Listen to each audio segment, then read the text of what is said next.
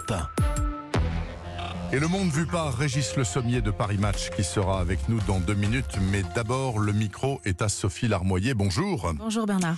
D'abord, avec vous, un coup de projecteur sur la manière dont le confinement a favorisé des initiatives en faveur des sans-domicile fixe ou d'autres catégories d'ailleurs de personnes vulnérables, prises en charge un peu partout par des associations. Ouais, des initiatives portées par un double objectif ne pas laisser ces gens-là à la rue dans des villes désertées où tout avait fermé et puis permettre aussi une certaine distanciation physique pour les protéger du virus, qui est très compliqué évidemment dans les centres d'accueil. Alors, à Londres, par exemple, la mairie a très vite travaillé avec les associations et des chaînes d'hôtels pour installer plusieurs milliers de SDF dans les hôtels fermés pour cause de confinement et absence de touristes.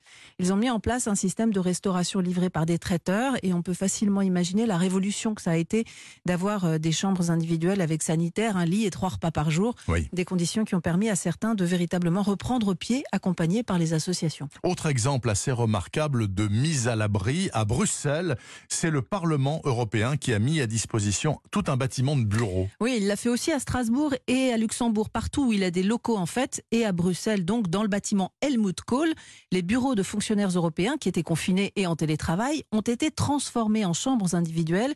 Et c'est le SAMU social de la ville qui a créé là un centre d'accueil pour femmes. Oui. Depuis euh, fin avril, une centaine de femmes y sont accueillies, toutes très vulnérables avec des situations variables. Certaines sont sans domicile fixe, sans papier parfois, d'autres sont victimes de violences interfamiliales.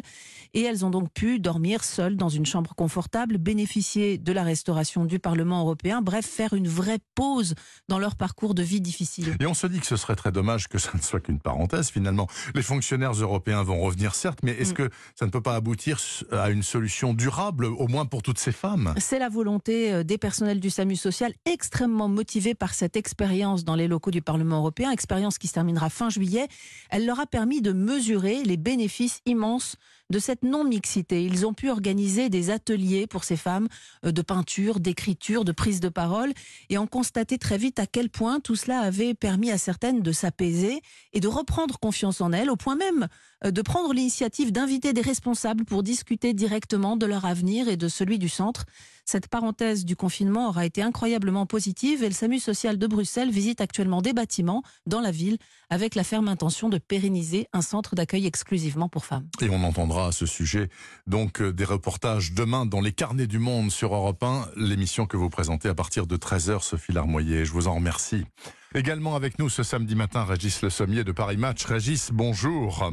Bonjour Bernard. Alors dans Paris Match cette semaine, faisons un pas de côté. Bon, certes c'est aussi lié bien sûr à la sortie de la pandémie de Covid-19. Vous vous êtes intéressé aux cordistes exactement, qui sont les alpinistes du bâtiment, qui sont en train de rénover Notre-Dame. Enfin, plus exactement, ils s'attaquent à la charpente métallique. Alors il y a des photos extrêmement impressionnantes qui ont été prises en altitude de ces hommes qui sont encordés, qui sont accrochés donc à, à toute cette ferraille calcinée et tordue.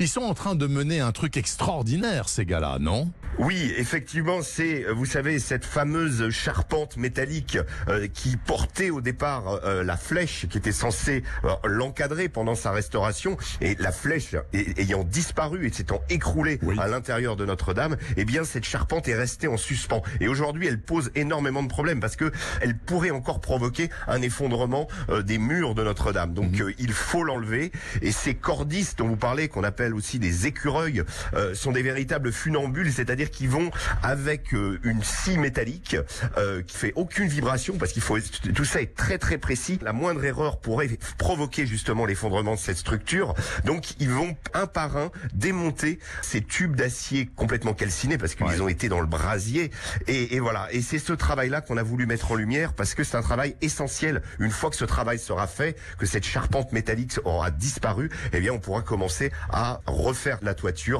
refaire la fameuse forêt de chêne et rendre à Notre-Dame toutes ses lettres de noblesse. Il faut préciser que c'est un travail extrêmement dangereux et technique, notamment parce qu'il y a un risque de pollution au plomb majeur. Et ces gars-là travaillent avec des masques d'ailleurs. hein. Oui, oui, ils travaillent avec des masques, ils sont très protégés. C'est effectivement un travail minutieux, mais un travail très délicat. Bon, En même temps, ils ont l'habitude, ce sont les mêmes, par exemple, qui métier. avaient mis les, les petits lampions, vous savez, euh, qui nous permet de voir la tour Eiffel euh, que- scintiller chaque nuit. Oui. C'est le, c'est, ce sont les mêmes. Voilà, ils, ils, sont, ils ont l'habitude de faire ce genre de travaux. Et là, pour Notre-Dame, en, en ce moment, c'est parce que ça se passe euh, en ce moment, ils sont en train de faire cette partie cruciale euh, dans la renaissance de, de la cathédrale. formidables alpinistes du bâtiment, comme on les appelle, et dont je connais l'un d'entre eux d'ailleurs qui travaille sur Notre-Dame. Je le salue s'il nous écoute, Baptiste Récamier. C'est un as absolu, lui. Merci beaucoup en tout cas, Régis Le Sommier, et merci aussi à vous, Sophie Le monde vu par ce samedi matin sur Europe 1. Bon week-end.